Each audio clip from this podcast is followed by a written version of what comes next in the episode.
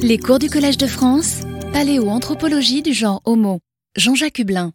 Bonjour, merci d'être là euh, à nouveau, nombreux.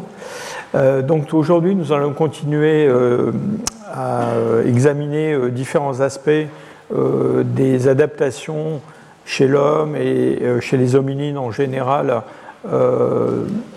adaptations qui sont liées à la reproduction et multiples conséquences que ces adaptations peuvent avoir. Et donc, euh, ce que je vous propose aujourd'hui donc de, de, voir avec vous, c'est euh, la question de l'énergie. Alors, la question de l'énergie, c'est absolument euh, central dans l'adaptation des organismes. Et je suis même un petit peu embarrassé de, de ne consacrer qu'une heure et demie à la reproduction et l'énergie, parce qu'on pourrait en parler beaucoup plus longtemps.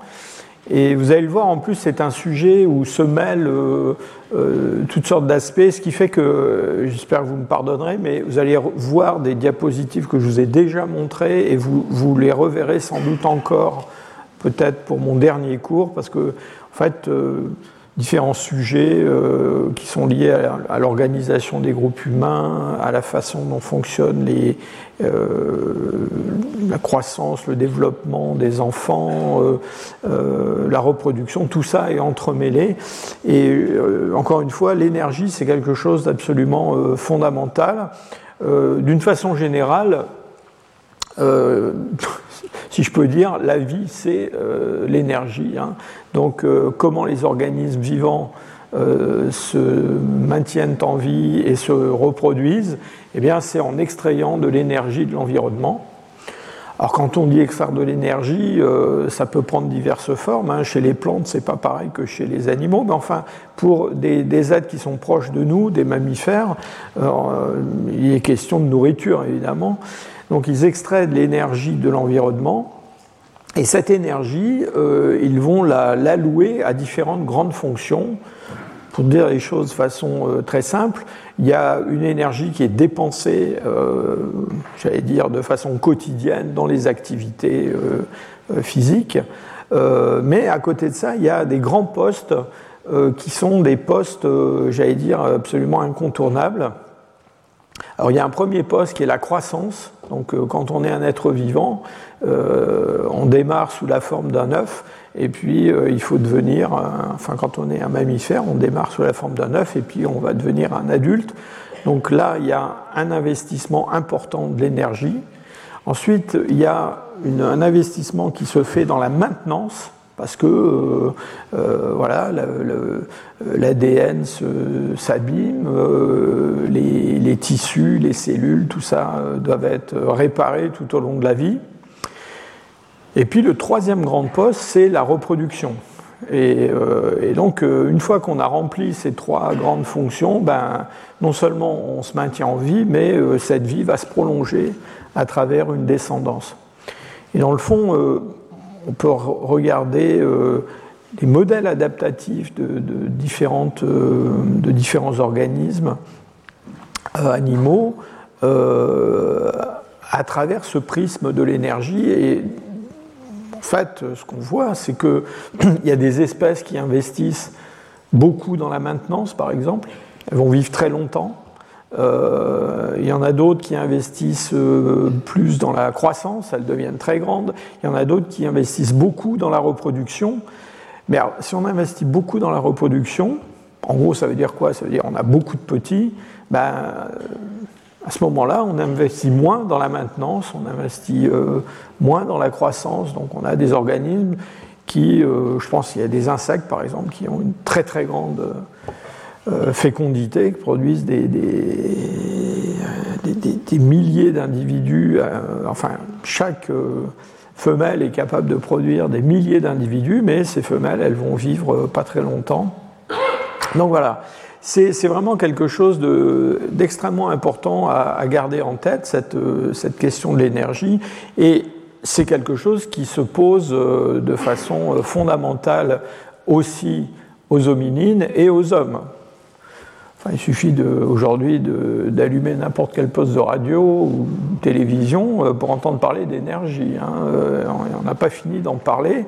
Donc euh, cette question de combien d'énergie on peut extraire de l'environnement, c'est vraiment une question centrale. Aujourd'hui, évidemment, on en parle surtout pour de l'énergie qu'on utilise pour transformer notre environnement, pour euh, construire des machines et pour euh, faire fonctionner nos sociétés. Mais au départ, j'allais dire, on a déjà un problème d'extraction d'énergie de l'environnement. Je crois que je vous ai montré déjà cette image la dernière fois. C'est une image qui compare les grands singes et l'homme du point de vue énergétique. Alors, les, barres du haut ici représentent euh, la, comment dire, la, euh, l'énergie dépensée euh, chaque, chaque jour. Hein. et puis en dessous, on a. alors, donc ici ce sont les mâles et ici ce sont les femelles. et vous voyez que ces barres qui représentent à la fois le métabolisme basal, c'est-à-dire l'énergie qu'on dépense juste pour, euh, pour, se maintenir en vie, auquel s'ajoute l'énergie qu'on dépense pour se déplacer, pour les différentes activités, donc c'est ça qui donne cette énergie totale euh, dépensée chaque jour, ben vous voyez que, que ce soit chez les hommes ou chez les femmes, elle est euh, assez nettement supérieure à ce qui se passe chez les grands singes. Donc en gros, les hommes, déjà, au départ, sont euh, des créatures qui coûtent cher en énergie euh, par rapport à des, euh, formes proches comme le gorille, le chimpanzé. Alors évidemment, tout ça, c'est ajusté par rapport au poids, hein. sinon ça n'a aucun sens. Hein. Donc quand on dit que la consommation énergétique est plus grande chez un homme que chez un gorille, c'est si le gorille faisait 55 kg ou 60 kg. Hein. Bon. Et puis on a déjà évoqué cette question de la, de la graisse. Hein. Euh, donc il y a plus de graisse chez les hommes et surtout chez les femmes que chez les, les grands singes. Et cette, euh, cette histoire de, de, graisse qui, qui, rentre dans la composition corporelle, euh, elle est liée évidemment directement à cette consommation d'énergie. C'est-à-dire, voilà, plus vous avez une voiture qui consomme du carburant, et plus il vous faut un gros réservoir, hein, parce que euh, sinon euh, vous allez avoir euh, des problèmes dès que vous allez conduire un peu loin en dehors d'une ville, vous allez tomber en panne sèche. Et donc les hommes et les femmes surtout sont organisés pour ne pas tomber trop souvent en panne sèche d'énergie, et cette, cette, histoire donc de, matière grasse, c'est une réponse à, cette, à ce problème. Alors pourquoi est-ce qu'on consomme autant d'énergie et vous voyez que ce n'est pas seulement de l'énergie qui est liée à, notre, nos activités, c'est de l'énergie qui est liée en grande partie au métabolisme basal, hein, c'est-à-dire l'énergie que vous dépensez quand vous faites rien. Hein, quand vous êtes assis là à m'écouter, c'est essentiellement du métabolisme basal.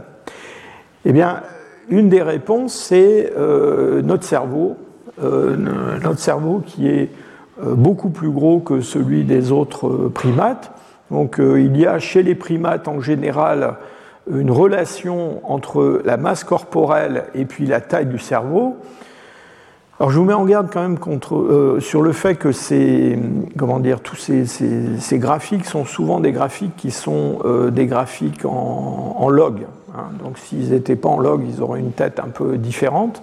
Enfin, on voit très très bien que euh, il y a cette relation. Alors pourquoi on les met en log? C'est parce que ça permet de comparer des toutes petites créatures avec des très grandes, parce que sinon euh, on, aurait un peu de mal à, les comparer entre elles.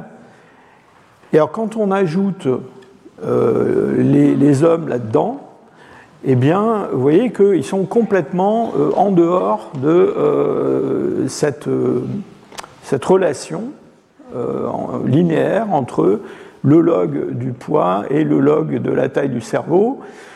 Euh, en gros, les êtres humains ont un cerveau qui est à peu près 6 fois, 5 fois, 6 fois, 7 fois la taille euh, qu'ils devraient avoir si nous étions des mammifères moyens. Hein. Donc on a quelque chose qu'on appelle le coefficient d'encéphalisation qui compare la taille du cerveau dans différentes espèces ou différents individus, qui compare ça avec euh, un mammifère moyen de taille équivalente. un mammifère moyen, c'est un chien, un chat, hein, on a déjà parlé. Et donc nous, on a un cerveau qui est beaucoup plus gros que, que ça. Et ce cerveau, il est très coûteux en énergie. Euh, très coûteux en énergie, c'est-à-dire qu'il représente en taille à peu près 2% de la masse corporelle. C'est un gros cerveau, mais c'est quand même que 2% de la masse corporelle, mais il consomme 20% du métabolisme basal. Et d'ailleurs, euh, on pense qu'au cours de l'évolution humaine, euh, ça a été un facteur extrêmement contraignant, parce que Finalement, on observe au cours de l'évolution des hominines, en tout cas chez la plupart des, espèces, avec peu d'exceptions, on constate au cours du temps une évolution de la taille du cerveau qui devient de plus en plus gros. Alors il y a deux ou trois espèces d'hominines pour lesquelles euh, ce n'est pas le cas, mais en gros, la tendance générale, c'est quand même à l'augmentation de la taille du cerveau. Et cette augmentation de la taille du cerveau, eh bien, euh, elle est quand même euh, limitée par un certain nombre de, contraintes. Et ces contraintes sont liées euh, essentiellement au coût énergétique du cerveau. C'est-à-dire qu'après tout, on pourrait se dire, c'est chouette de se payer le cerveau le plus gros possible parce qu'on va avoir des capacités cognitives absolument euh, insensées et puis on va pouvoir euh, euh, modifier l'environnement de façon extrêmement poussée et puis, comment dire, créer une, niche artificielle de, plus en plus sophistiquée c'est ce qui se passe au cours de l'évolution humaine, mais quand même euh, avec des limites. Et les limites, elles sont liées au fait que, alors, je ne parle pas de la période actuelle où les gens ont de la nourriture quasiment euh, autant qu'ils veulent, mais si vous vous replacez euh, dans le temps, il y a 50 000 ans ou 100 000 ans, imaginez que vous êtes un, homme de Néandertal qui vit quelque part dans un endroit où il fait quand même un petit peu froid. Euh, il faut que vous attrapiez un, bison de temps en temps pour euh, manger. Euh, bah, voilà, ça, d'ailleurs, ça coûte de l'énergie hein, d'attraper le bison. Et donc là, il y a vraiment une, limite. Et on voit d'ailleurs dans notre espèce, spécifiquement chez l'Homo sapiens, que contrairement à ce qui se passe justement chez les Néandertaliens, à un moment donné, on a réussi à améliorer les capacités euh, de notre cerveau, non pas en augmentant sa taille, mais plutôt en le réorganisant et en réorganisant son, câblage. Il y a un travail qui a été publié euh, dans les années 90 qui a eu un très très grand impact, qui a été publié par Leslie Aiello et Wheeler donc en 95, et euh, qui, a, lancé une thématique qui était celle du, du cerveau euh, dénommé euh, dans cet article un, euh, expansive tissue, hein, c'est-à-dire un, tissu qui coûte cher. Et ce, que, ce, que, donc Aiello et Wheeler dans cet article ont en particulier soulevé comme problème, c'est que quand on regarde la façon dont se répartit le, comment dire, le, poids de différents organes à l'intérieur euh, du corps et donc aussi la façon dont l'énergie est allouée à ces différents organes.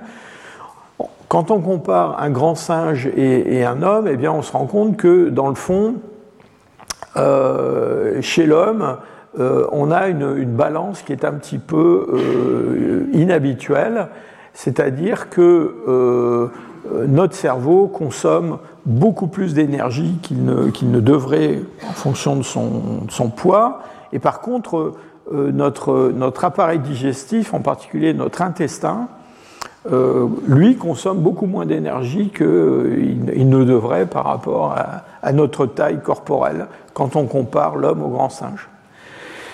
Et donc l'idée l'idée développée par Leslie et donc euh, Aiello et Wheeler, c'est que dans le fond, au cours de l'évolution des hominines, ce qui s'est passé, c'est que en particulier grâce à un changement euh, de régime alimentaire, en passant d'un régime qui est plutôt un régime euh, végétal vers un régime où la viande et les graisses prennent de plus en plus d'importance, ben, on a réduit la taille de notre intestin, on a réduit la consommation énergétique de notre intestin, et cette énergie économisée sur notre système digestif, eh bien, on l'a réinvestie dans notre cerveau. Donc, euh, une balance énergétique différente. Alors, ce travail, euh, je vous dis, a eu un très très grand, euh, un très, très grand impact et il a été beaucoup discuté, il a été critiqué aussi il reste quand même assez, je dirais, central euh, dans les, euh, les modèles qu'on a sur l'évolution des hominines. ce dont on s'est rendu compte dans les, années qui ont suivi sa publication, c'est qu'en fait, cette histoire d'économiser de l'énergie sur un poste pour la réallouer dans le cerveau, c'était quelque chose qui dépassait le système digestif et l'intestin. Hein. Et ça a intéressé d'autres parties de l'organisme. Euh, voilà juste un exemple. Euh, on s'est rendu compte, par exemple, que euh, les, comment dire, les, les, muscles, et, quand je dis les muscles, c'est pas seulement les muscles, c'est aussi l'efficacité des muscles. eh bien, était assez différente chez les hommes et chez des, des, singes. Alors ici, ce sont des chimpanzés et des macaques. Alors, encore une fois, euh, toutes ces mesures, elles sont faites une fois qu'on a normalisé la taille. Sinon, ça ne veut rien dire de comparer la force d'un homme et la force d'un macaque qui est grand comme ça. Mais imaginons un macaque qui est la taille d'un homme. Eh bien, vous voyez qu'un macaque euh, qui a la taille d'un homme, euh, bah, il est drôlement plus costaud. Hein. Donc, ne, vous frottez pas aux macaques de taille humaine. Et, donc, euh, là encore, euh, les, gens qui ont produit ce genre de résultats, dans le fond, ils ont dit, bah oui, en fait, ce qui se passe, c'est que on n'a pas besoin d'une force physique comparable à celle d'un chimpanzé ou d'un macaque, parce qu'on euh, vit dans un environnement beaucoup plus sophistiqué, si je peux dire, euh, pour attraper des animaux, euh, bah, on peut se servir d'armes, euh, d'outils, voire d'autres animaux qu'on a domestiqués. Et donc, dans le fond, on peut être un prédateur sans pour autant avoir les moyens physiques, si je peux dire, de, cette prédation. Et donc là encore, l'idée, c'est on a réalloué cette, énergie au cerveau. Alors cette discussion, elle s'est étendue progressivement euh, et euh, on en est arrivé à reconsidérer donc cette hypothèse du tissu euh, expansive tissue, hein, du, tissu qui coûte cher, en, voyant que dans le fond, pour obtenir un, grand cerveau qui consomme beaucoup d'énergie, eh bien, il y a différents chemins qui peuvent être suivis. Et dans le fond, ce qui s'est passé chez les hominines, c'est que tous ces chemins-là ont été suivis plus ou moins simultanément, alors peut-être de façon différente euh, d'une espèce à l'autre. Alors on retrouve euh, cette idée que euh, il faut une nourriture de, qualité supérieure, si je peux dire, riche en calories. ça permet d'avoir un, accroissement important de l'apport la, énergétique.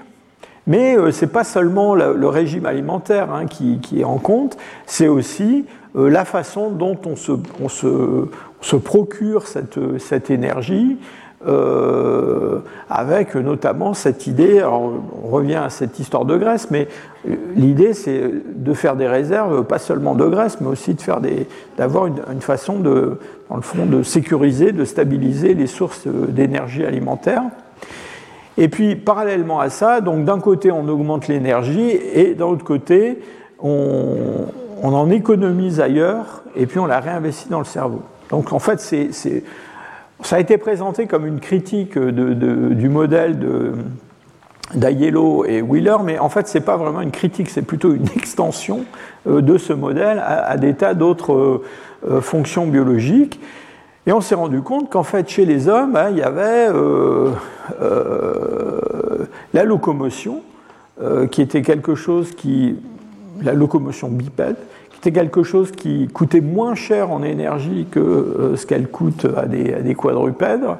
Et puis, euh, évidemment, euh, tout ce qui tourne autour de la reproduction et de la croissance. Et là encore, il y a, enfin, la sélection naturelle a agi de telle façon qu'on a, dans le fond, réduit les coûts pour pouvoir se payer ce, grand cerveau. Alors comment est-ce qu'on a réduit les coûts? Alors, on va parler à la fois de reproduction et de, croissance, en fait, plutôt de croissance que de reproduction. Euh, bah, d'abord, on, a, euh, on a réduit les coûts en, euh, en, étalant le paiement, si je peux dire. Hein. C'est-à-dire que ce grand cerveau que l'on s'offre, si je peux dire, eh bien, on l'a payé à tempérament sur une période beaucoup plus longue de croissance. Et donc, euh, ce qu'on observe quand on compare la croissance en taille du cerveau euh, chez des chimpanzés, ici représentés par ces ronds verts, et puis chez des hommes, des hommes modernes, des hommes actuels, ce qu'on voit, c'est que, euh, dans le fond, chez les chimpanzés, la taille, la taille presque adulte, elle est atteinte plus rapidement que chez les hommes. Et chez les hommes, disons que ce n'est pas avant 5, euh, ans, 5-6 ans, qu'on a des, enfants qui ont une taille de cerveau qui est presque comparable à celle de l'adulte. Alors ça va changer encore un petit peu, mais, mais quand même de façon assez, euh, assez cosmétique. Et donc, euh, en gros, un chimpanzé, il passe entre la naissance et puis, disons, 3 ans et demi, euh, il, a une, taille du cerveau qui est multipliée à peu près par, euh, par deux fois et demi. Et chez les hommes, eh bien, cet accroissement il est beaucoup plus important, euh, mais il, il, se produit sur une durée beaucoup plus longue. Et donc, souvent une, comparaison que j'ai faite, hein, c'est comme euh, quand on paye une, maison ou un appartement euh, à crédit, bah, si on prend un crédit très long, bah, on peut se payer une maison, un appartement plus grand que s'il fallait le payer en très peu d'années. Hein. Donc c'est un petit peu euh, la même idée, c'est-à-dire que par unité de temps, dans le fond, vous avez vu la, pente de ces, courbes de croissance, est assez comparable en fait au départ en tout cas. Alors, euh, cette histoire de, euh, d'allongement de, la taille, euh, d'allongement de la croissance du cerveau en taille, c'est quelque chose qui a de multiples conséquences. on en a déjà parlé, on pourrait encore en reparler très longtemps en gros, euh, ce qui se passe chez l'homme, c'est que bien qu'on soit le primate qui a le cerveau le plus gros, adulte, paradoxalement, nous sommes les primates qui avons le cerveau proportionnellement à la taille adulte le plus petit à la naissance. Donc, en gros, euh, les trois quarts de l'augmentation de taille de notre cerveau se passent après la naissance. Et ça, c'est quelque chose. Alors, je vous ai montré une comparaison avec le chimpanzé, mais si on comparait à d'autres primates, par exemple nos, macaques de tout à l'heure, ben là, la, différence est encore plus euh, frappante. Hein. C'est-à-dire qu'un un petit macaque, qui naît avec un cerveau qui est déjà 70% de la taille de l'adulte, quasiment. Hein. Et, et, à un an, c'est terminé. Il a la taille, la taille de l'adulte. Alors, cette, petite taille en proportion de la taille adulte à la naissance, on comprend bien l'intérêt de, cette histoire-là, euh, c'est que ça permet euh, à la mère de ne pas avoir à investir euh, une, quantité de métabolisme basal disproportionnée dans la production d'un fœtus, et puis ensuite, on va en reparler, dans l'allaitement de ce petit. Ça, au passage, ça, a aussi une importance d'un point de vue purement obstétrical, hein. c'est-à-dire que bon, euh, euh, c'est bien le grand cerveau, euh, c'est bien le grand cerveau des enfants, mais il faut les mettre au monde. Hein. Donc là aussi, c'est un facteur qui, a été un facteur contraignant. et donc, le fait que le cerveau se développe essentiellement après la naissance, en taille en tout cas, eh bien c'est quelque chose qui a une grande importance du point de vue de sa, maturation, du point de vue de sa complexification. Euh, en particulier, après la naissance se développe ce qu'on euh, appelle la matière blanche, hein, ce, qui se passe, ce, sous le cortex, Et la matière blanche, c'est quoi? Ben, C'est ça, c'est des, des fils, sont des fibres qui relient différentes parties du cortex essentiellement. Et ce qui se passe chez l'homme, c'est que dans le fond, notre, euh, ordinateur interne, euh, c'est un ordinateur qui est en construction alors que nous sommes déjà en train d'interagir avec le milieu extérieur, que nous apprenons à parler, que nous sommes soumis à toutes sortes de, stimuli. Entre parenthèses, euh, parler, je pense qu'on aurait du mal à apprendre à parler, justement, si on ne bénéficiait pas de ce recablage permanent qui se produit pendant l'enfance euh, et qui, est lié à la grande plasticité de notre cerveau, donc euh, en développement. il y a des tas de, travaux qui montrent que euh, ce remodelage du cerveau, c'est quelque chose qui s'étend très au-delà de la petite enfance. ce qu'on a observé, c'est qu'il y a des, comment dire, une, une augmentation euh, du, nombre de, synapses, hein, c'est-à-dire de connexions entre les neurones euh, depuis la naissance jusque euh, pendant les, premières années de vie. Et puis ensuite, alors ça dépend un petit peu des, zones du cortex, mais ensuite il y a une sorte de, stabilisation.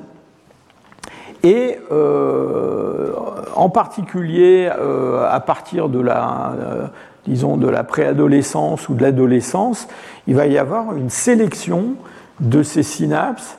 Euh, notre, cerveau va euh, tailler, si je peux dire, dans cette, jungle de synapses et en sacrifier un certain nombre pour au contraire renforcer certaines autres connexions. Pourquoi? Bah Parce que dans le fond, quand on est un nouveau-né, un petit enfant, on est soumis à des tas de, stimuli, on apprend des tas de choses, euh, mais ensuite, euh, euh, voilà, certains de ces apprentissages vont être très utiles, d'autres beaucoup moins, et donc il va y avoir une sélection de ces, de ces connexions et un renforcement d'autres. C'est ce qui fait que on peut apprendre très facilement sa langue maternelle, et pas seulement sa langue maternelle, mais d'autres langues quand on est un jeune enfant. Après, quand on est adulte, ça devient beaucoup plus compliqué d'apprendre des langues et quand on les apprend, en général, on a un petit accent, même un gros accent.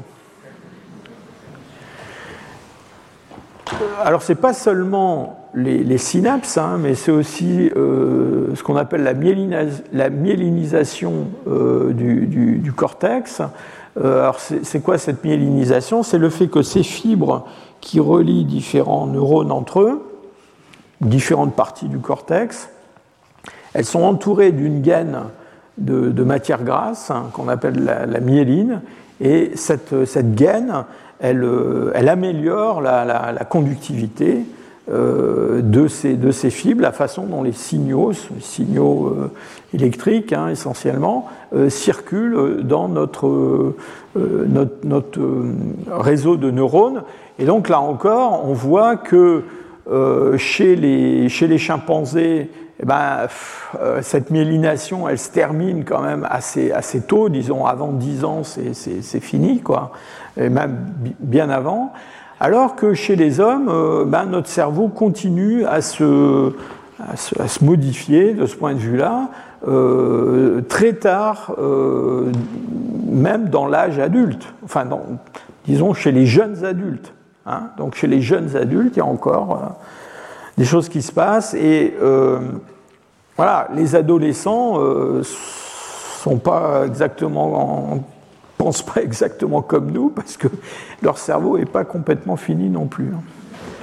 Alors du point de vue du point de vue énergétique, pour revenir à cette question de l'énergie, c'est intéressant de voir ce qui se passe du point de vue de la consommation d'énergie euh, dans le corps des enfants et des adultes, des nouveau-nés, des, enfants, des adolescents, des adultes, et puis aussi ce qui se passe particulièrement chez les femmes euh, au moment où elles portent un fœtus euh, qui, lui, a un cerveau qui, se développe. Alors, il y a un, travail qui a été publié dans la revue Science cette année que je vous encourage à, lire, qui est un travail de Hermann Ponzer, qui était venu ici au Collège de France nous parler lors d'un colloque justement sur l'énergie. et donc qui a fait un article avec toute une série d'auteurs sur cette question de la dépense énergétique tout au long de la vie par, par les hommes. Alors ces graphes que je, que je vous montre là sont des graphes qui montrent alors le métabolisme basal et puis la dépense énergétique euh, totale euh, sont des, diagrammes qui sont euh, normalisés par rapport à la, dépense énergétique adulte. Hein. Alors les adultes, ils sont là au milieu, vous voyez, ça forme cette espèce de plateau. Donc ces graphes, ils sont construits avec un plateau qui est fixé arbitrairement à 100, et puis on compare par rapport à ce 100%, on compare ce qui se passe avant, après, etc. Alors vous voyez tout de suite que bah, les enfants, euh, encore une fois, par rapport à leur taille, hein, tout ça prend en compte la taille, hein, euh, par rapport à leur taille, bah, ils consomment euh, beaucoup plus que les, adultes. Puis après, quand on vieillit, on consomme un, petit peu moins d'énergie. Alors c'est intéressant de regarder chez les enfants ce qui, se, passe dans la petite enfance et ce qu'on voit, c'est quelque chose d'assez euh, assez remarquable, c'est que quand on regarde cette dépense énergétique euh, chez les enfants, que ce soit le métabolisme basal ou que ce soit la, dépense euh, totale, on voit que au moment de la naissance, eh bien, ils sont à peu près sont près de cette valeur 100, c'est-à-dire la valeur qu'on observe chez les adultes. Alors ça, ça veut dire quoi? Ben, Ça veut dire que pendant le développement euh, du fœtus, ben, dans le fond, le fœtus, euh, il ne consomme pas plus d'énergie que euh, sa mère à poids égal, si je peux dire. Hein. Et donc le résultat de ça, vous allez voir, c'est quand même quelque chose d'important, c'est que quand on regarde ce qui se passe au cours de la grossesse, eh bien, on voit que les femmes, même quand elles sont très avancées dans la grossesse, eh bien, leur consommation énergétique ne change pas tellement, en fait, alors encore une fois, en proportion de leur poids. Alors, une femme enceinte de 8 mois, évidemment, consomme plus d'énergie qu'une femme qui n'est pas enceinte du tout ou qui est enceinte de 1 mois, 2 mois, 3 mois. Mais dans le fond, cette énergie supplémentaire qu'elle consomme, eh ben, c'est juste lié au poids supplémentaire qu'elle porte. Hein. Euh, donc le fœtus, c'est comme si elle avait, elle avait un corps qui était plus gros. Euh, et donc en termes d'énergie rapportée au poids, ça ne change pas tellement. Alors si je reviens à mes, à mes, à mes enfants, là, vous voyez que ça c'est ce qui se passe à la naissance, donc ça nous dit le fœtus, dans le fond, la sélection naturelle a fait en sorte qu'on garde le coût, le coût énergétique du fœtus à un niveau raisonnable, parce que c'est toujours pareil, hein, c'est parce que sinon ça rendrait la, reproduction très très difficile. Alors après, une fois qu'ils sont nés, là c'est une autre affaire, parce qu'ils sont plus à l'intérieur du corps de leur mère, et on va le voir, on va en parler dans un instant, euh, dans le fond, assez vite, euh, ils vont pouvoir être nourris par euh, d'autres que la mère. Hein, et donc le fardeau énergétique des enfants et de leur cerveau en développement, il va être partagé entre la mère et d'autres adultes, qui est une des caractéristiques de la reproduction humaine. Et donc euh, la dépense énergétique, elle fait un bond euh, au tout début de la vie, vous voyez qu'on on augmente quasiment de 50% la, dépense énergétique, toujours, toujours pareil, hein, à poids égal. Hein, tout ça, c'est rapporté au poids. Et puis ensuite, euh, ça va descendre tout doucement euh, pour atteindre autour d'une vingtaine d'années, pour atteindre la valeur adulte. Et puis là, il va y avoir ce, plateau. Alors on peut, on peut zoomer là-dessus euh, pour voir ce qui se passe dans la petite enfance et particulièrement avec le cerveau. Et vous allez voir que ce, bond qu'on observe, c'est un bond qui est lié quand même en grande partie au développement du cerveau, justement. Euh, ce, diagramme-là ne, vous montre plus la consommation énergétique du corps, mais il vous montre la consommation énergétique du cerveau. Et euh, cette consommation énergétique, elle est mesurée par la quantité de glucose que, le cerveau consomme. Alors vous voyez qu'au début de la vie, ça, bon, il y a des, petits sauts, bon, il y a peut-être aussi des problèmes de mesure dans ce genre de, de diagramme. Mais vous voyez que cette consommation d'énergie, d'abord, elle est très au-dessus de ce qu'on trouve chez les adultes. C'est-à-dire que dans la toute petite enfance, euh, dans le fond, l'investissement maximum qui est, fait par l'organisme, c'est dans le cerveau. C'est ce qu'on développe en premier.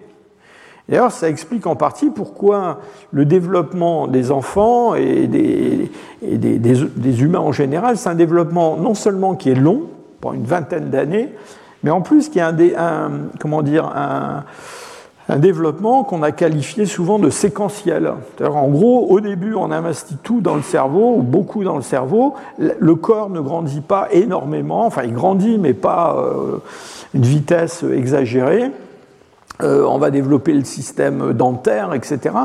Et puis, une fois que toutes ces choses-là sont mises en place, euh, a une espèce de pause en fait pendant l'enfance, puis après vient l'adolescence, et là, avant de rentrer dans la vie euh, reproductive, alors là, boum, on va euh, développer à fond, si je peux dire, euh, tout ce qui restait un petit peu en retard, c'est-à-dire le reste du, développement somatique, et c'est pour ça qu'on a cette croissance euh, très spectaculaire des adolescents qui tout d'un coup, en très peu de temps, deviennent aussi grands que les adultes. Donc un développement séquentiel.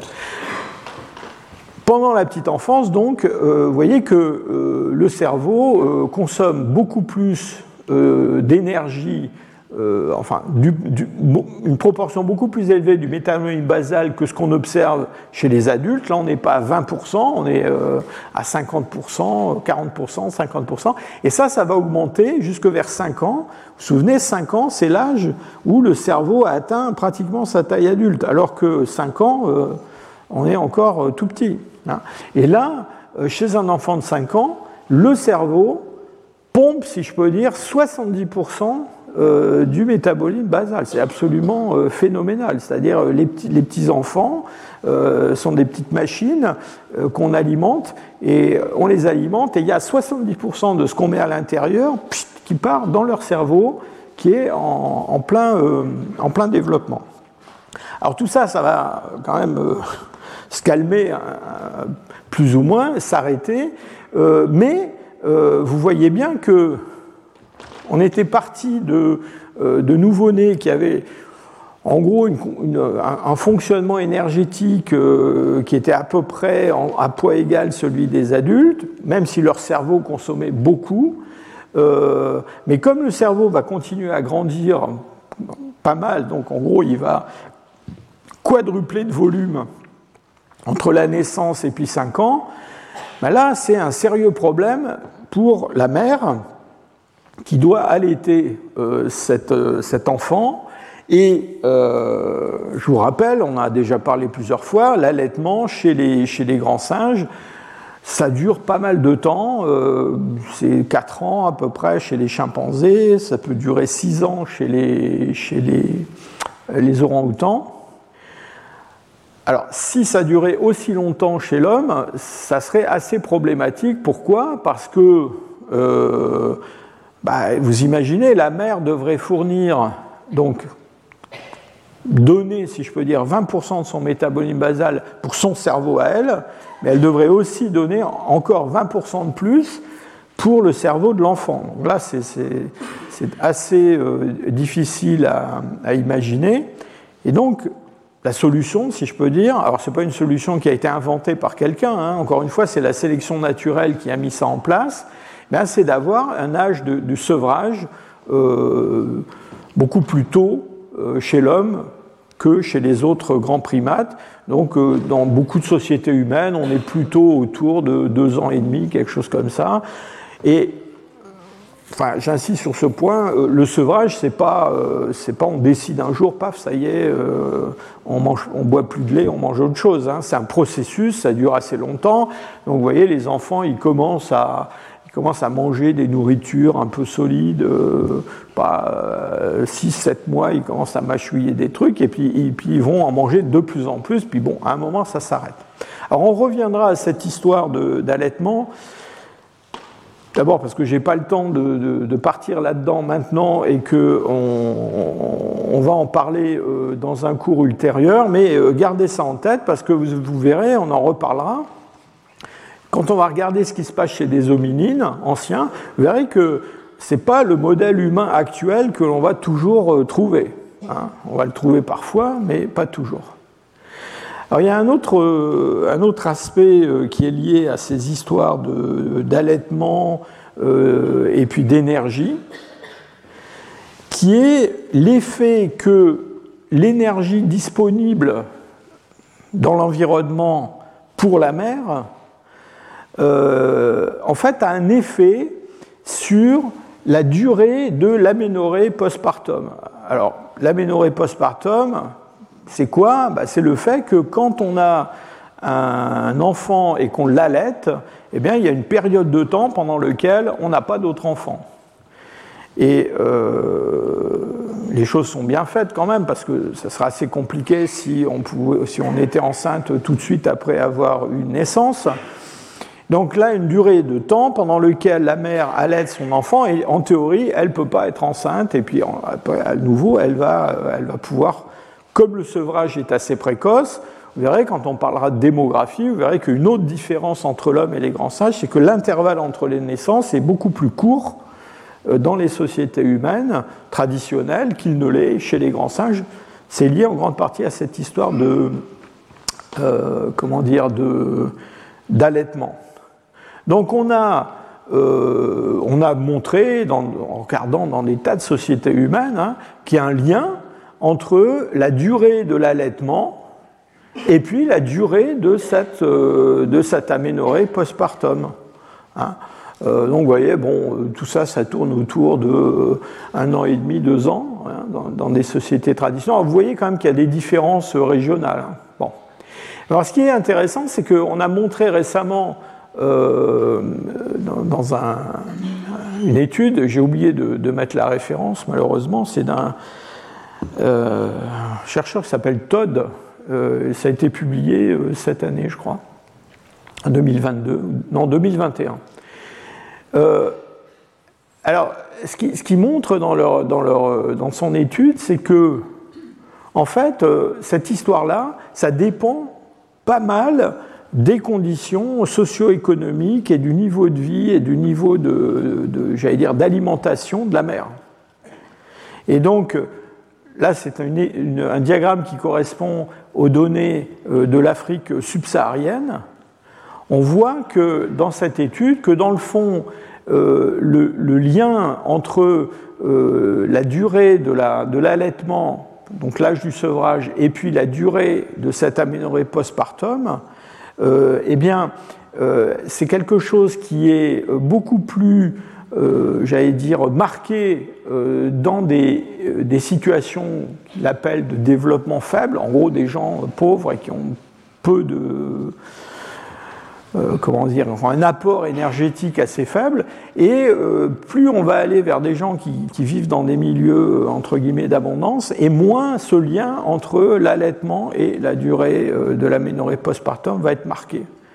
Donc en gros, quand vous avez beaucoup, et ça, ça, ça, fait du sens, hein, c'est-à-dire on comprend bien que euh, dans le fond, pourquoi il y a cette aménorrhée postpartum? Bah, C'est parce que euh, on ne peut pas être au four et au moulin. Hein. Donc euh, si on, est obligé d'investir beaucoup d'énergie dans l'allaitement d'un enfant, il vaut mieux pas qu'on en ait un autre. Hein. Mais après, euh, si, euh, si, enfin, plus il y a euh, de la nourriture dans l'environnement et plus on vit dans un, une société relativement, j'allais dire, riche, eh bien, cette contrainte-là, elle est beaucoup plus faible et donc on voit donc des, aménorrhées qui, qui, qui vont être plus, qui vont durer moins longtemps euh, quelle que soit la durée de l'allaitement.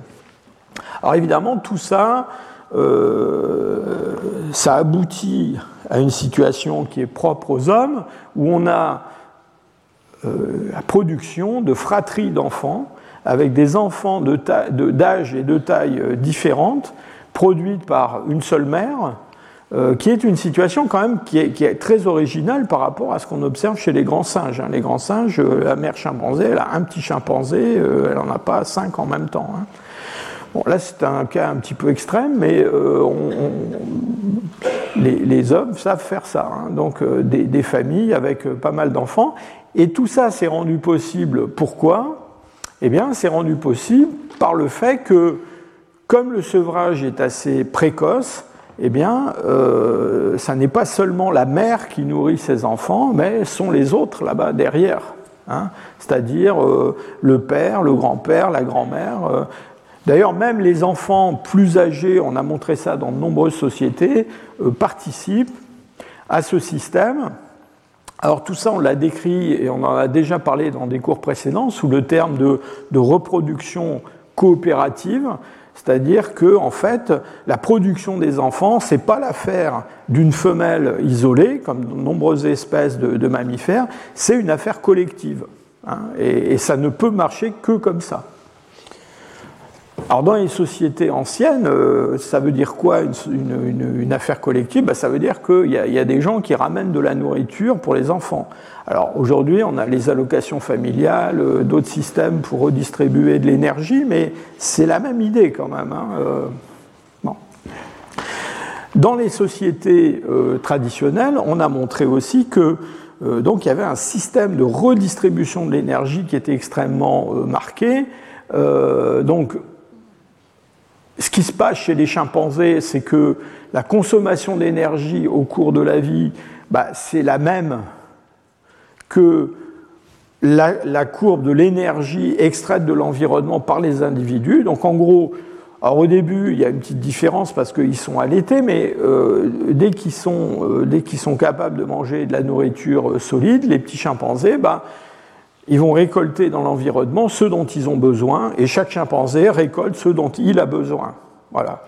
Chez les hommes, euh, dans les sociétés, encore une fois, de chasseurs-cueilleurs ou des sociétés anciennes, euh, la situation est très différente. C'est-à-dire qu'on a, alors d'abord, on a une consommation d'énergie qui est beaucoup plus élevée pour toutes les raisons que je vous ai expliquées, le grand cerveau, etc., le métabolisme basal plus élevé. Donc, euh, voilà la consommation énergétique tout au long de la vie qui dure plus longtemps aussi hein, que, chez les chimpanzés. Euh, euh, donc là, il s'agit de, chasseurs-cueilleurs. Et quand on regarde l'énergie extraite de l'environnement, là, c'est une courbe complètement différente.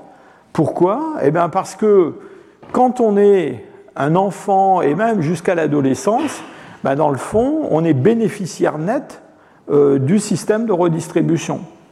C'est-à-dire ce sont des adultes qui, en plus de la mère, vont contribuer euh, à la croissance du cerveau, puis après à la, croissance euh, tout court. Mais euh, quand on arrive à la fin de l'adolescence et puis à l'âge adulte, eh bien là, ces chasseurs-cueilleurs, ils extraient de l'environnement plus d'énergie que ce dont ils ont besoin. Vous voyez, les hommes ont quand même une mauvaise habitude, hein. c'est-à-dire ils extraient plus d'énergie de l'environnement que ceux dont ils ont besoin à titre individuel. Et pourquoi ils font ça? Bah, Parce que cette énergie en excès, bah, ils la redistribuent à cela, bien sûr. Et puis ils la redistribuent aussi là. Hein. C'est-à-dire que quand ils vont devenir vieux, euh, eh bien là, ils vont à nouveau redevenir bénéficiaires nets. Donc je parlais des allocations familiales tout à l'heure. La retraite, c'est pareil.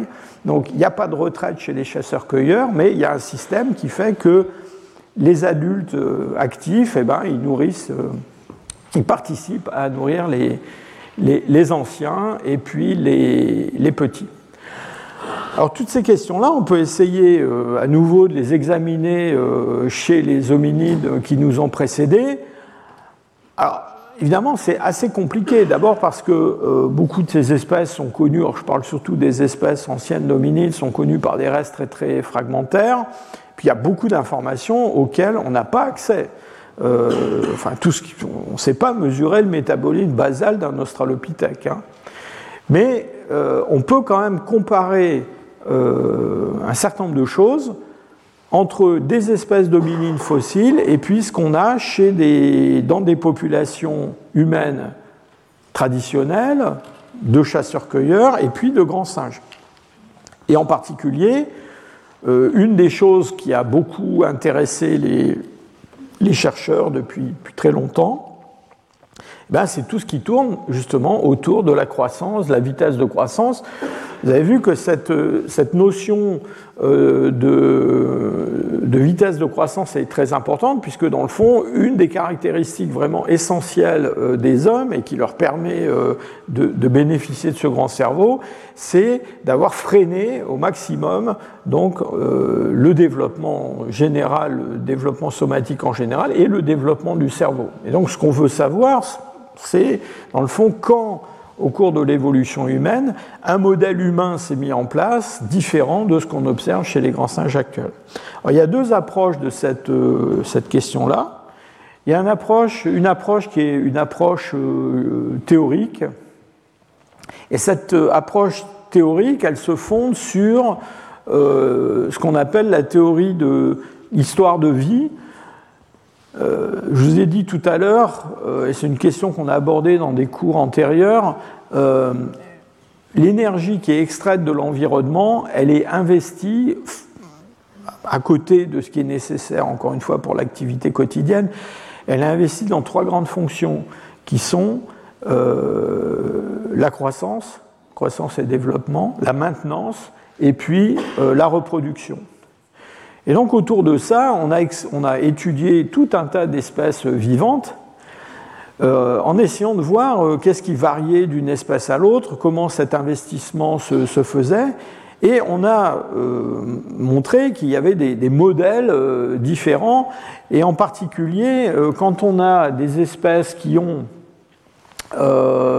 des, comment dire, des masses corporelles importantes, et alors surtout quand euh, elles ont en plus un cerveau de taille importante, ça a des implications euh, un petit peu euh, inévitables sur cette allocation d'énergie à ces grandes fonctions. En gros, si vous voulez, plus vous avez une masse corporelle importante, et alors c'est encore plus marqué pour le cerveau, plus vous avez un cerveau important, et plus c'est difficile d'aller vers le modèle faible maintenance,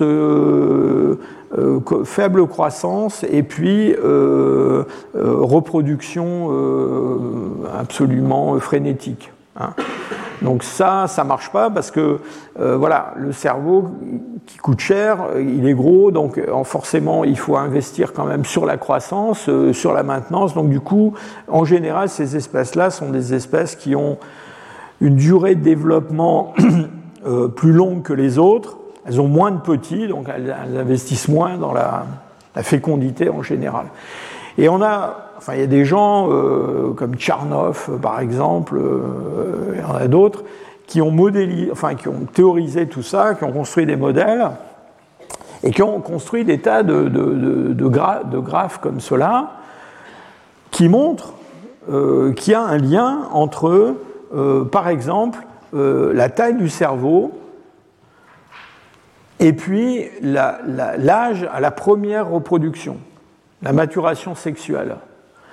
Et donc, en gros, là, il s'agit d'espèces de primates. Alors, toutes ces lettres euh, représentent des espèces. Hein. Donc là, en haut, P et H, c'est Pan et Homo, hein. donc c'est le chimpanzé et l'homme. Et puis euh, là en bas euh, sont des petits singes sud-américains, S, je crois que c'est Saimiri ou quelque chose comme ça, sont des, tout petits singes sud-américains. Et donc vous voyez que là sur un diagramme log-log, euh, bah, on, voit cette relation. Donc les espèces à grand cerveau, elles, ont, elles, se reproduisent plus tard que celles qui ont des petits cerveaux. Puis alors il y a des, choses du même ordre qui ont été produites sur la, taille en général. Donc là, on voit aussi que euh, là, comment dire, plus on a affaire à des, mammifères de, grande taille, et plus euh, on va avoir une, maturité sexuelle qui va être tardive.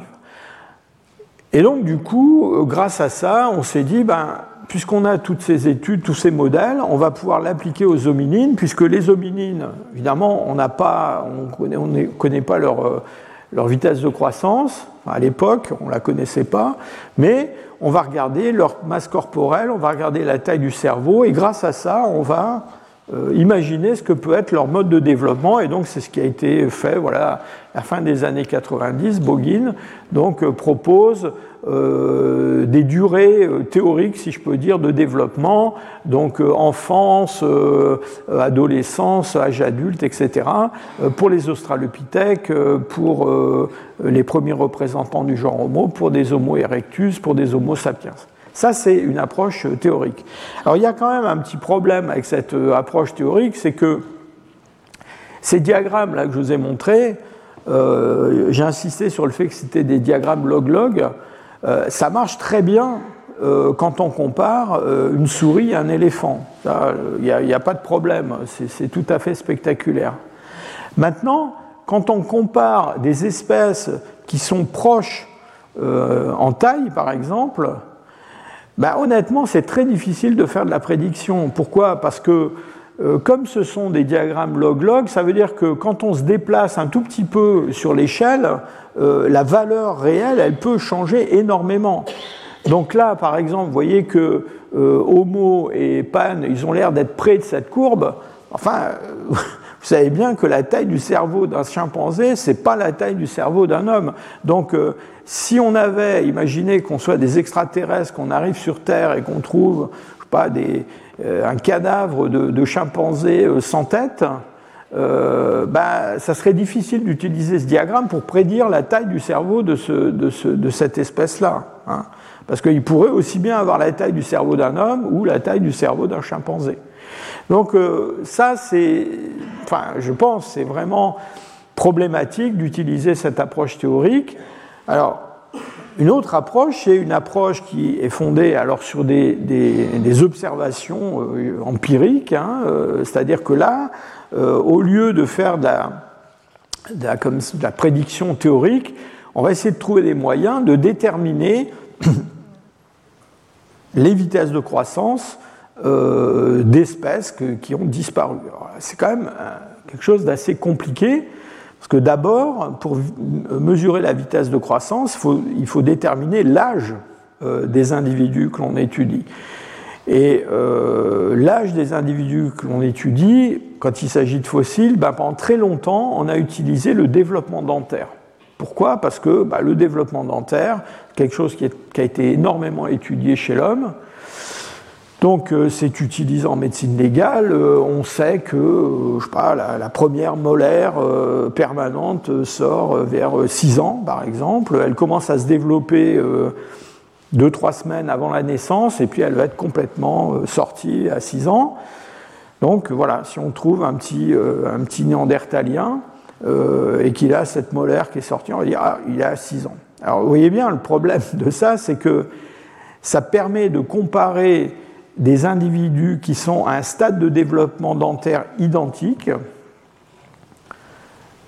mais le problème, c'est et si le développement dentaire est plus rapide dans une espèce que dans une autre hein? Et c'est bien ça le problème. Alors on a réussi à résoudre ça, mais avant d'y passer, je voudrais quand même euh, euh, vous faire remarquer que donc on a euh, un timing de développement pour les hommes. Pour les chimpanzés, vous voyez que c'est un, développement plus rapide chez les chimpanzés que chez les hommes, mais on a aussi des différences dans l'ordre de calcification, hein, de, formation des, couronnes dentaires et l'ordre d'éruption, qui n'est pas le même chez les chimpanzés et chez les hommes, avec euh, en particulier euh, comment dire, une, éruption de la canine par rapport au molaire qui est différente chez les, chez les chimpanzés et chez les, chez les hommes. Disons que chez les hommes, euh, chez les humains, euh, la canine sort euh, assez longtemps avant les, autres molaires, alors que vous voyez que chez les chimpanzés, elle sort plus tard par rapport, par exemple, à la, à la, première et deuxième molaire permanente. Donc on a un, un, pattern, si je peux dire, qui est différent suivant les, espèces.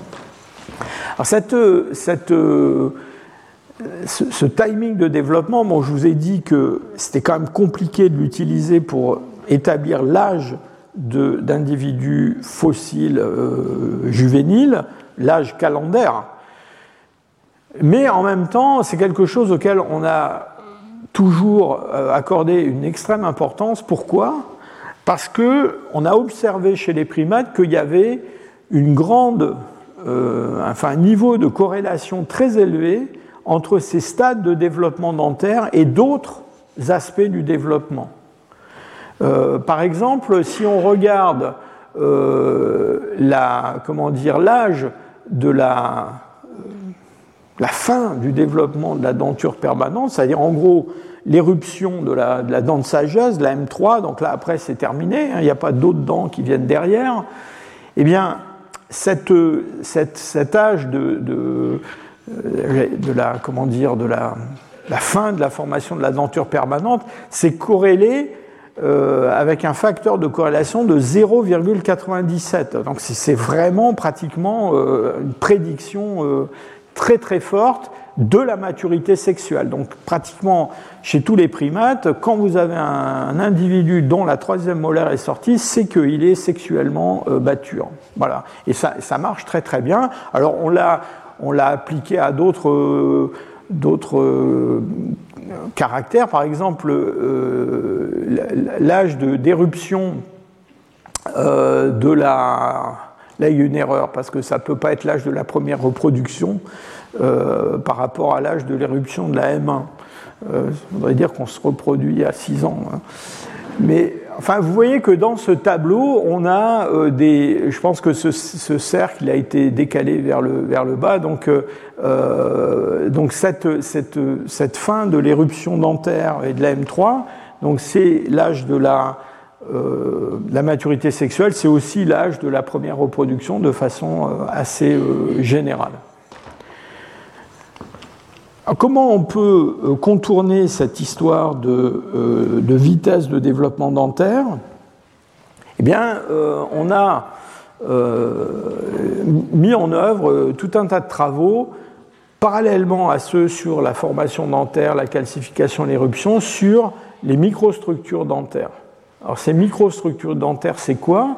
Eh bien, quand vous agrandissez énormément, ici il s'agit du germe d'une incisive, quand vous agrandissez énormément ce, germe sous un, et que vous regardez ça dans un microscope électronique, vous voyez à la surface des, sortes de stries parallèles euh, qu'on appelle les périchimaties. Et ces stries parallèles, elles sont en fait l'émergence à la surface de euh, l'émail dentaire euh, de structures internes, de sortes de couches d'émail qu'on appelle les stries de, de Et on s'est rendu compte que euh, ces stries de Retzius, elles se formaient de façon périodique au cours du développement dentaire. Alors ça varie euh, d'un individu à l'autre un petit peu, et ça varie surtout d'une espèce à l'autre. Alors, chez, les hommes, ces, stries de Retzius, elles se forment quelque part entre. Encore une fois, ça varie d'un individu à l'autre, mais j'allais dire en gros toutes les semaines hein, au cours du développement. Alors pourquoi toutes les semaines euh, C'est pas à cause du dimanche, hein, je pense pas, mais il, se passe quelque chose dans le rythme euh, vital des individus qui fait qu'il y a cette espèce de pause euh, dans, la formation de, l'émail dentaire. Alors en réalité, ça varie entre 6 jours et ça peut, être, ça peut être beaucoup plus long, ça peut être 10 jours, ça peut être. Ce qui est intéressant, c'est que euh, ça varie d'un individu à l'autre, mais ça varie pas à l'intérieur d'un individu. C'est-à-dire que quand vous avez euh, une périodicité, je ne sais pas, de 8 jours pour les stridredius, sur une dent, on va trouver la même périodicité sur toutes les dents pour cet individu. Et on s'est rendu compte aussi que euh, à l'intérieur de ces stridredius, il y avait d'autres striations encore plus fines. Et alors ces striations encore plus fines, euh, sont des striations qui correspondent à un rythme circadien, un rythme du, jour et de la nuit. Et donc on peut compter le nombre de ces, de ces stries entre deux stries de Redius et déterminer euh, si on a affaire à un individu qui a une périodicité de, forme, de formation des stries de Redius de 6 jours, 7 jours, 8 jours, 9 jours, etc. Puis après, on peut appliquer ça à toute la denture, parce qu'on n'a pas besoin à ce moment-là d'aller regarder le nombre de, petites stries à l'intérieur des stries de Redius, il suffit de compter les stries de Redius ou de compter les périchimaties à l'extérieur de la dent pour savoir combien de temps a mis cette dent à se développer, et c'est un chiffre qu'on obtient en jours. Hein. donc c'est quand même une méthode assez extraordinaire. Donc on a, alors ce qu'on pense, hein, c'est que en fait l'émail est formé de, de prismes qui croissent. Alors c'est une, une croissance qui se fait avec un, un échafaudage de protéines hein, qui va être ensuite, euh, comment dire, euh, qui va ensuite disparaître. Et donc, cette, imaginez que ces, prismes comme un, spaghetti, hein, euh, et ce spaghetti, ben, il va connaître des petits étranglements périodiques liés à la succession des jours et des, nuits. Et c'est ça qui va, quand on va mettre tous les spaghettis ensemble, imaginez une poignée de spaghettis, donc ça c'est un, comment dire, un, morceau d'émail. Donc là, tous ces étranglements, ils sont alignés les uns par rapport aux autres, et c'est ça qui va donner cette, euh, striation. Alors on sait, euh, bon, on a développé toutes ces méthodes, en particulier euh, parce qu'on a des méthodes. Alors au début, on, prenait des dents, on les coupait, on les mettait sous un microscope, on comptait les stries de Redius, il y avait des méthodes de coloration, de choses comme ça. Euh, on a fait des expériences les Japonais, on fait des expériences, ça a commencé avec les Japonais qui ont fait des expériences avec des chats euh, pendant, je crois que c'est la Seconde Guerre mondiale. Euh, bon, c'était pas très sympa pour les chats. après, il y a eu des expériences avec des, des macaques à qui, alors on donnait des, bon, des, des, macaques qui avaient, comment dire, je pense, participé à d'autres expérimentations euh, médicale et qui avait absorbé des produits qu'on pouvait, dont on pouvait marquer la présence dans ces, dans ces stries. Donc tout ça, on l'a, on l'a validé très très bien du point de vue timing. Alors après, euh, le problème, c'est comment on fait avec les, les fossiles. Alors, en théorie, et ça a été fait, on peut prendre un fossile, on peut le couper, on peut le mettre sous un microscope et regarder le, le nombre de stries. Euh, heureusement, euh, les, conservateurs euh, de musée n'aiment pas ça du tout. Hein. ça s'est fait une fois ou deux, mais enfin plus que deux, une fois ou deux. Ça fait quelques fois, mais je pense qu'on ne le fera plus. D'autant plus qu'on a des méthodes maintenant de dites de paléanthropologie virtuelle qui permettent de visualiser ces microstructures de façon non destructive. Alors, ce n'est pas en utilisant un, scanner, c'est en utilisant un synchrotron. Alors, un synchrotron, vous voyez, ce n'est pas une petite machine. Hein. Ça, c'est celui qui est installé à Grenoble, qui est une, comment dire, un projet européen, des tas de pays qui, ont participé. Donc, c'est un, bâtiment assez gigantesque. Et donc, dans ce dans ce bâtiment, donc, il y a, des, il y a un anneau euh, dans lequel on accélère des, particules, il y a des rayons que l'on euh, peut euh, comment dire, faire diverger sur les côtés. Alors, pour dire les choses un peu simplement, ça se comporte un peu quand même comme un scanner à rayon X, euh, mais avec des différences, en particulier le fait que dans un scanner à rayon X, les, comment dire, il y a une source qui produit les rayons X, et donc il y a un rayon qui est conique, alors que là, on a un rayon qui est parallèle. Et puis ensuite, au point de vue euh, fréquence, longueur d'onde, là, on a une lumière qui est beaucoup plus, euh, enfin, on a un rayonnement plutôt qui est beaucoup plus cohérent euh, que ce qu'on a dans un, scanner à rayon X. Donc, en particulier à, Grenoble, il y a un collègue qui s'appelle Paul Taforo qui a beaucoup travaillé là-dessus. Ça, c'est une vidéo qu'il a, a faite sur un des fossiles qu'on lui a amené il y a, il y a pas mal d'années de ça maintenant. Et euh, il a développé une méthode qu'on appelle, qu'il appelle le contraste de phase et qui permet d'aller à l'intérieur de l'émail dentaire d'un fossile. Ça, il s'agit d'un Homo sapiens qui a euh, euh, une centaine de milliers d'années et de visualiser, vous voyez les prismes d'émail, je vous parlais tout à l'heure de spaghettis, hein, vous voyez les, spaghettis empilés, et donc on peut zoomer à l'intérieur de ces structures et grâce à ce contraste de phase, eh ben, on va voir les euh, stries de Redius et on va voir ces euh, striations euh, journalières à l'intérieur entre les stries de, de. Et donc grâce à ça, on a pu déterminer de façon très très précise l'âge d'individus au moment de leur mort. pourquoi? Parce que on est passé un peu vite sur cette image tout à l'heure, mais euh, à l'intérieur de ces microstructures dentaires, de temps en temps, on voit des stries qui sont beaucoup mieux marquées que d'autres et qui correspondent à des épisodes de stress euh, dans la vie de l'individu. Et en particulier, il y a un épisode de stress qui est très important pour tout le monde, c'est le jour de la naissance. Donc là, euh, ce jour-là, tout le monde est stressé, euh, et le, bébé aussi est stressé. Et donc il a, euh, quand on regarde dans une, première molaire permanente, la vôtre par exemple, si on la coupait et qu'on regardait à l'intérieur, on verrait qu'en comptant ces stries, trois semaines après le, début du développement de ce, germe dentaire, il y a une strie qui est plus marquée. Et bien cette strie-là, c'est le jour de votre naissance.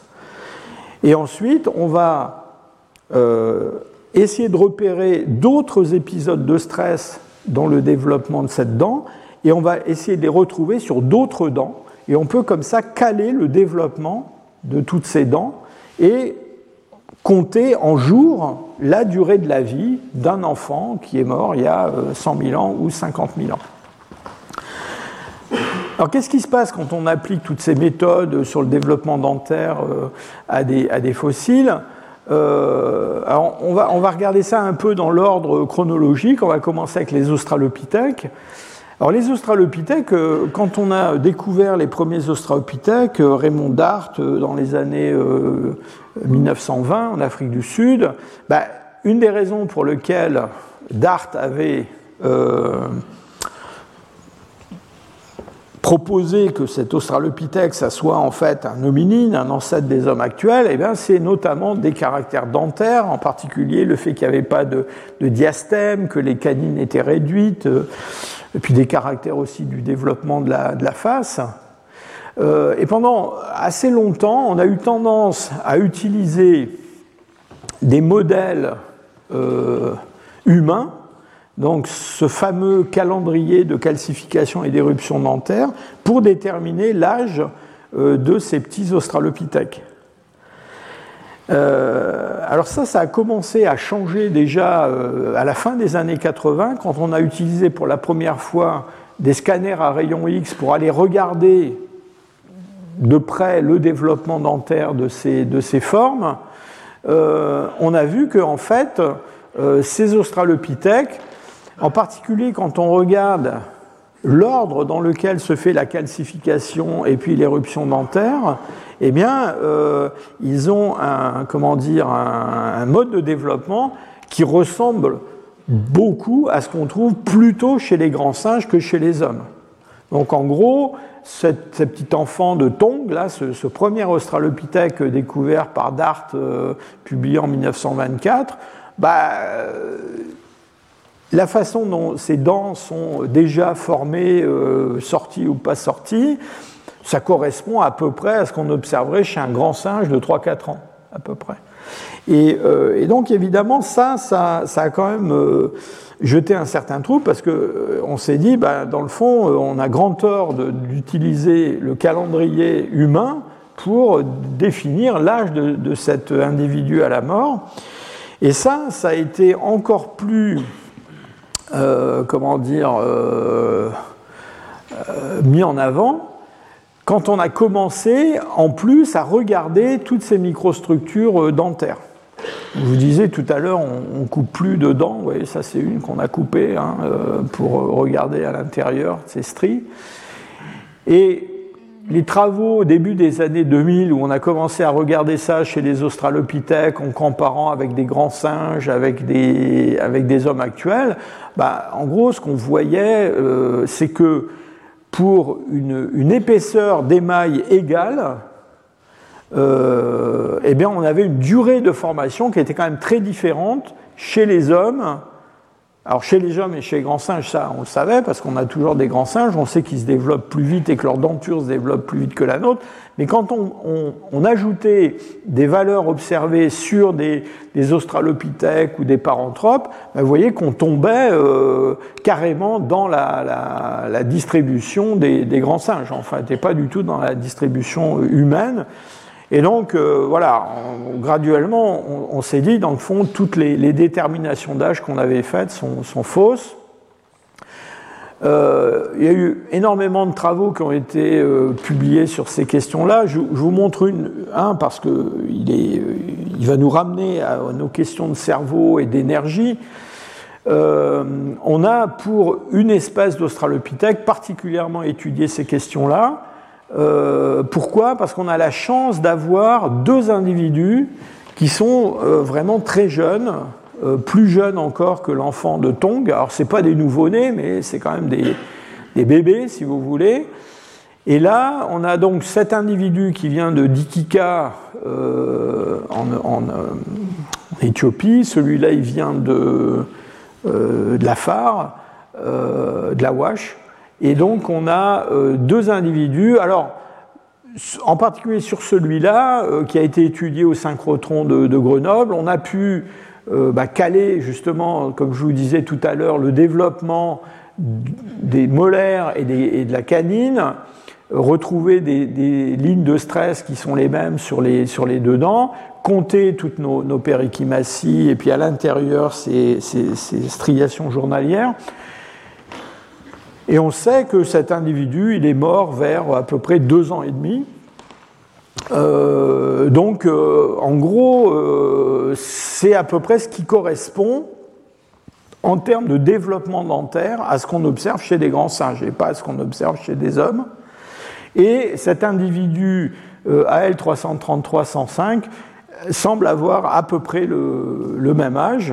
Donc on a deux individus qui ont à peu près un, petit peu moins de deux ans, deux ans et demi. Euh, et qui appartiennent à, cette espèce Afarensis.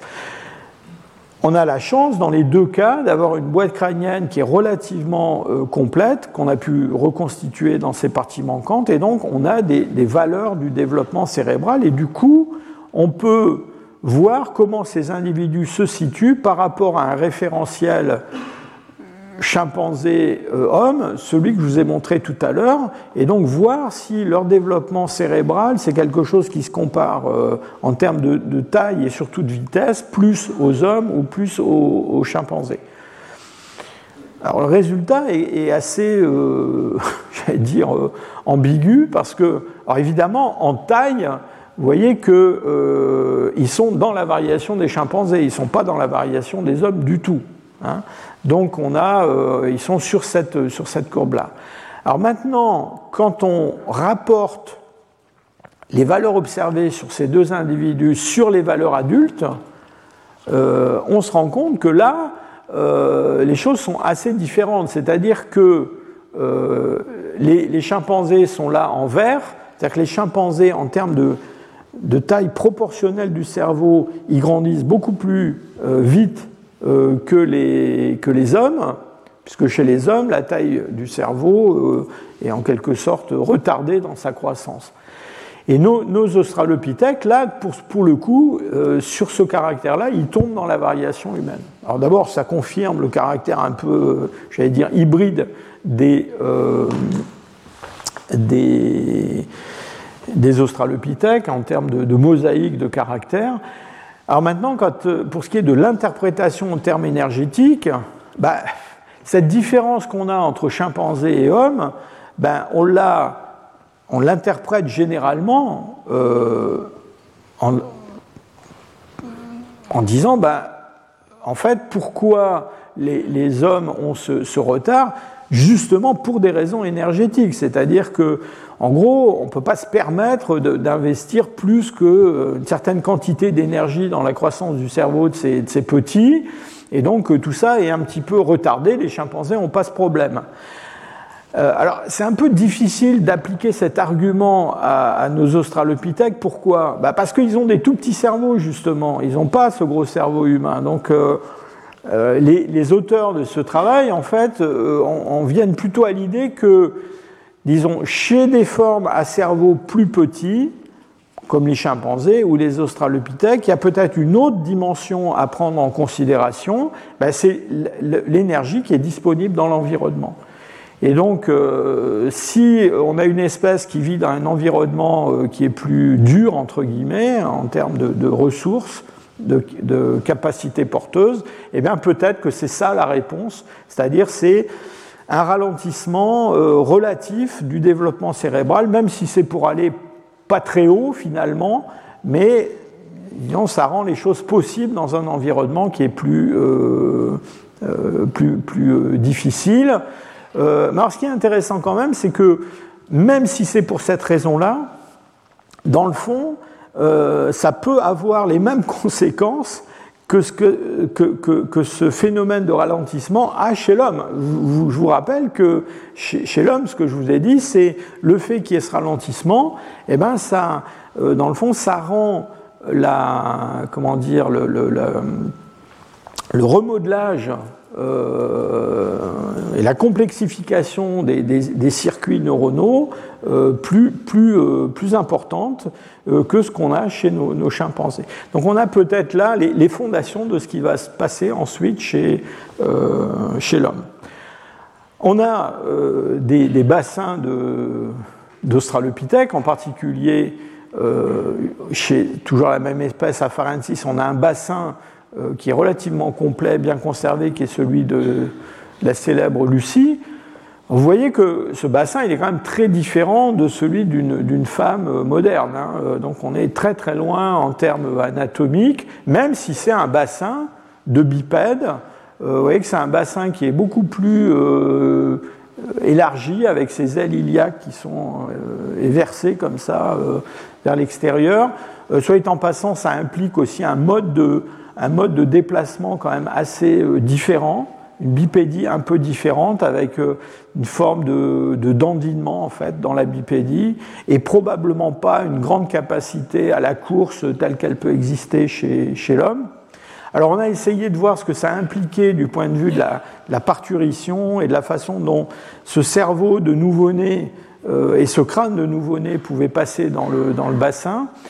Vous vous souvenez que je vous ai dit la dernière fois que chez les Néandertaliens, on, avait, enfin, certains euh, proposé qu'il n'y avait pas euh, de, rotation euh, du nouveau-né au moment de la naissance. Donc, généralement, ce que l'on, enfin, disons, la plupart des auteurs sont plutôt sur cette, ce genre d'interprétation pour les australopithèques, mais il y a quand même des, gens qui ont proposé d'autres modèles avec euh, un début de rotation, en tout cas déjà chez les, chez australopithèques.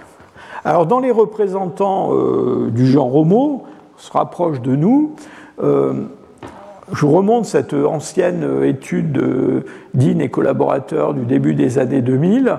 on a quand même des, early homo, hein, ce qu'ils appellent early homo, donc des homo habilis, des homo erectus anciens, voyez que euh, ils ne sont pas tellement euh, en termes de rapport entre l'épaisseur de l'émail et puis le temps de formation. Euh, ils sont quand même dans des vitesses de formation de l'émail dentaire qui, sont, qui, ressemblent plus à ce qu'on trouve chez les grands singes ou chez les, australopithèques que ce qu'on trouve chez l'homme. Donc on a quand même une suspicion d'un temps de développement assez rapide. Et quand on regarde ce qui se passe du côté du cerveau, alors là, vous allez voir, c'est un petit peu presque contradictoire avec ce que je viens de vous dire chez, les, à propos des australopithèques. Euh, là, quand on compare la taille d'un cerveau de, de petit euh, Homo erectus, cet individu a autour de un an à peu près à la mort, aux valeurs adultes, et qu'on calcule une taille proportionnelle, alors là, pour le coup, on tombe plutôt dans des valeurs qui sont euh, dans le domaine des grands singes plutôt que dans le domaine des, hommes, c'est-à-dire un développement cérébral qui est encore relativement euh, accéléré. Euh, il y a eu beaucoup de, critiques sur ce travail. Il y a eu des, gens qui ont réexaminé les données, qui ont, fait qui ont utilisé d'autres méthodes statistiques on peut retourner la question dans tous les sens. Euh, cet homo, ce petit Homo erectus, il ne correspond pas euh, au modèle humain actuel. Donc euh, manifestement, on a quelque chose qui est différent avec, alors peut-être quelque chose d'intermédiaire entre les grands singes et l'homme, mais en tout cas pas un modèle humain. Donc un, modèle de développement cérébral qui n'a pas encore acquis ce, ce ralentissement euh, marqué euh, dans la petite enfance qu'on va observer chez l'homme actuel. Ça a été plus ou moins euh, confirmé avec la découverte d'un bassin qu'on attribue à Homo erectus en Afrique.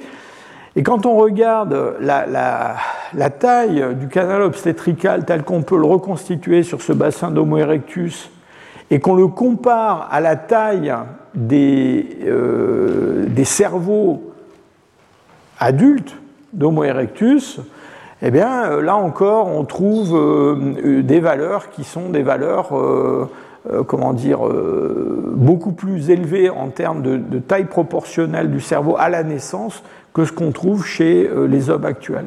Donc là encore, on a quand même l'impression qu'on est dans un modèle quand même relativement primitif. Alors on va trouver des, euh, comment dire, des données un petit peu euh, comparables, en tout cas pour ce qui est euh, de la croissance dentaire chez les, chez les néandertaliens. Mais vous allez voir que pour le cerveau, c'est un petit peu différent. Donc, on a de façon, comment dire, systématique appliqué ces méthodes fondées sur les microstructures dentaires sur des fossiles néandertaliens, en particulier dans le département de Leipzig où j'ai que j'ai dirigé pendant euh, pas mal d'années. Et là, ce qu'on observe quand on regarde ce qui se passe chez les Néandertaliens, d'ailleurs des Homo erectus, c'est que on peut comparer euh, l'âge prédit par l'éruption dentaire, donc les modèles humains, vous savez, le calendrier d'éruption dentaire qu'on tel qu'on peut l'utiliser en médecine légale, on peut établir un âge de ce côté-là, et puis après, on peut utiliser les microstructures dentaires pour euh, établir l'âge véritable, si je peux dire, l'âge calendaire véritable. Et euh, ce que vous voyez euh, là, c'est que on a entre l'âge, comment dire, prédit par l'éruption dentaire et l'âge donné par les microstructures, des différences assez marquées. Euh, voilà un enfant qui vient de Belgique, euh, qui, devrait avoir 10-12 euh, ans en termes de, comment dire, de, comment dire, d'éruption dentaire, mais qui en réalité est beaucoup plus jeune.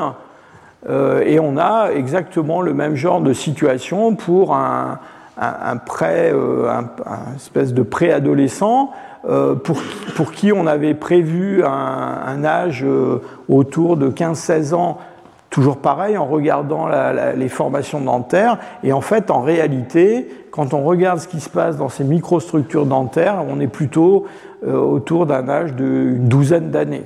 Donc, Alors tout ça, ça suggère quand même qu'on est toujours sur des développements assez rapides.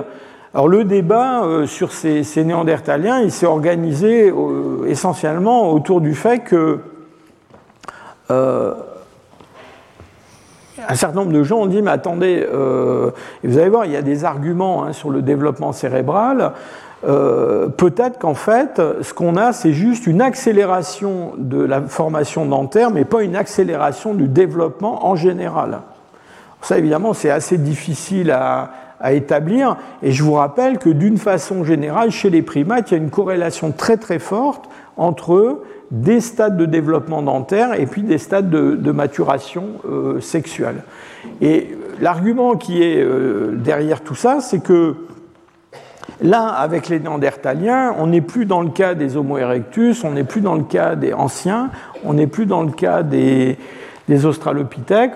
On, a affaire à des, à des formes qui ont euh, comment dire, une taille du cerveau qui est très très grande, et donc on peut imaginer que ces, néandertaliens, ils sont soumis au même genre de contraintes énergétiques que dans le fond, les hommes actuels. Donc il y a ce, débat autour des, néandertaliens. Alors il y a des auteurs qui ont proposé ces courbes de développement euh, où on compare l'âge avec la taille du cerveau euh, euh, comparé, enfin entre des individus d'âge donné et puis leurs valeurs,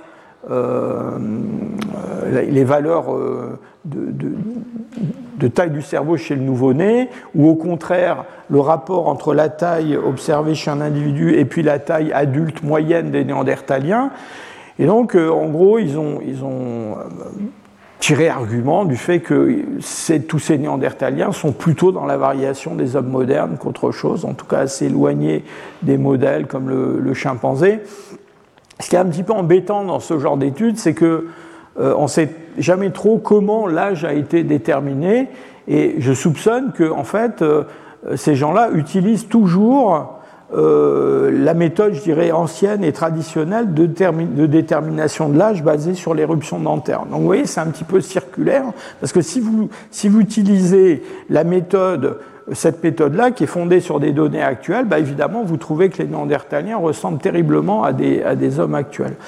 Et vous avez vu que quand on prend des, des, des études fondées sur les microstructures qui sont plus moins nombreuses, en général, on a un, rajeunissement assez, euh, fort euh, des individus. Donc moi, je pense quand même qu'on est toujours dans un, comment dire, dans un schéma où on a un développement qui est plus rapide que chez les hommes actuels, et on a un indice, euh, je dirais, indirect de ça, qui est lié, alors, non pas à la taille, mais à la forme euh, du cerveau chez les néandertaliens au cours du développement. Euh, les adultes néandertaliens ont un cerveau qui est beaucoup plus, euh, comment dire, qui est massif, mais qui est beaucoup plus allongé et aplati que celui qu'on a chez des, hommes modernes, des hommes actuels.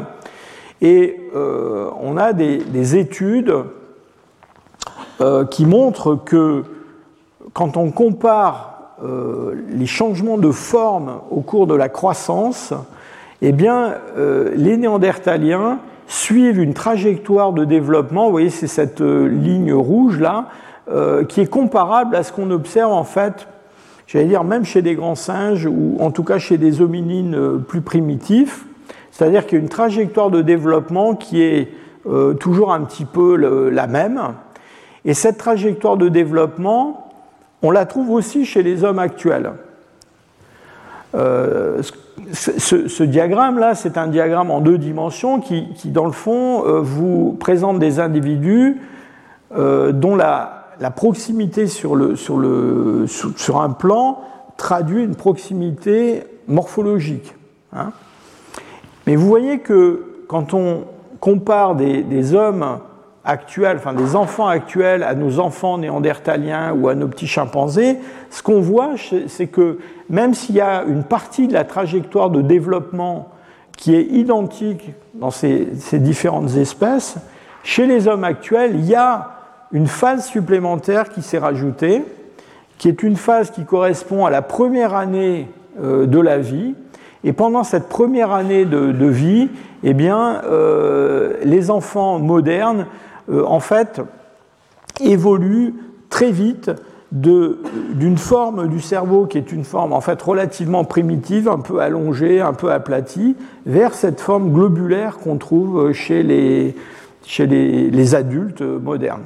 Donc en gros, la différence entre euh, néandertaliens et puis euh, hommes modernes en, termes de, forme générale du cerveau, c'est une différence qui s'établit au cours de la première année de vie à cause de cette étape supplémentaire.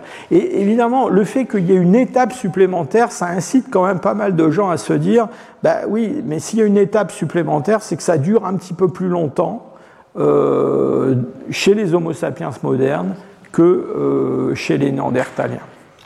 Alors toujours est-il que c'est seulement avec euh, les premiers représentants d'Homo sapiens euh, qu'on commence à trouver en termes de développement, de développement dentaire, de développement euh, euh, sans doute aussi cérébral, des caractéristiques qui sont les caractéristiques qu'on va trouver chez des enfants actuels. Ça, c'est une petite mandibule qui vient du site de, de Djebel Iroud au Maroc, qui a un peu plus ou environ 300 000 ans.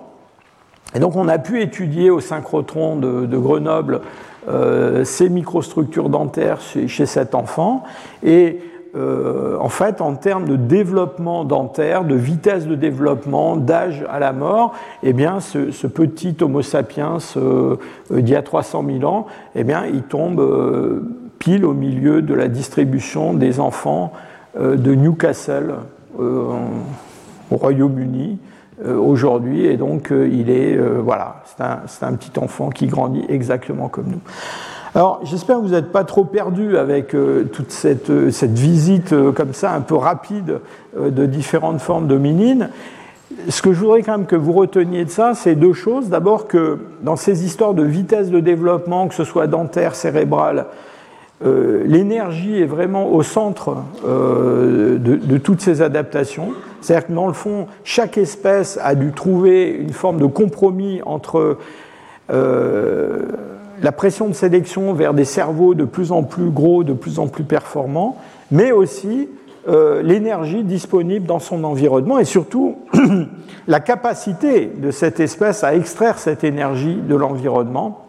Et puis, l'autre observation que je voudrais que vous reteniez, c'est que dans le fond, euh, même ce panorama assez rapide des, Australopithèques, des Homo erectus, des Néandertaliens, des Homo sapiens, vous montre qu'en fait, euh, il n'y a pas probablement une évolution linéaire euh, d'un modèle chimpanzé vers un modèle humain. D'ailleurs, il n'y a pas d'évolution des chimpanzés vers les hommes, mais que au cours de ce buissonnement d'espèces du rameau des hominines, dans le fond, chaque espèce a construit euh, a construit son, sa mosaïque en quelque sorte d'adaptation, qui était une mosaïque viable euh, et, qui correspondait à une réponse, euh, à un compromis avec euh, ces différentes euh, contraintes. Je vous remercie.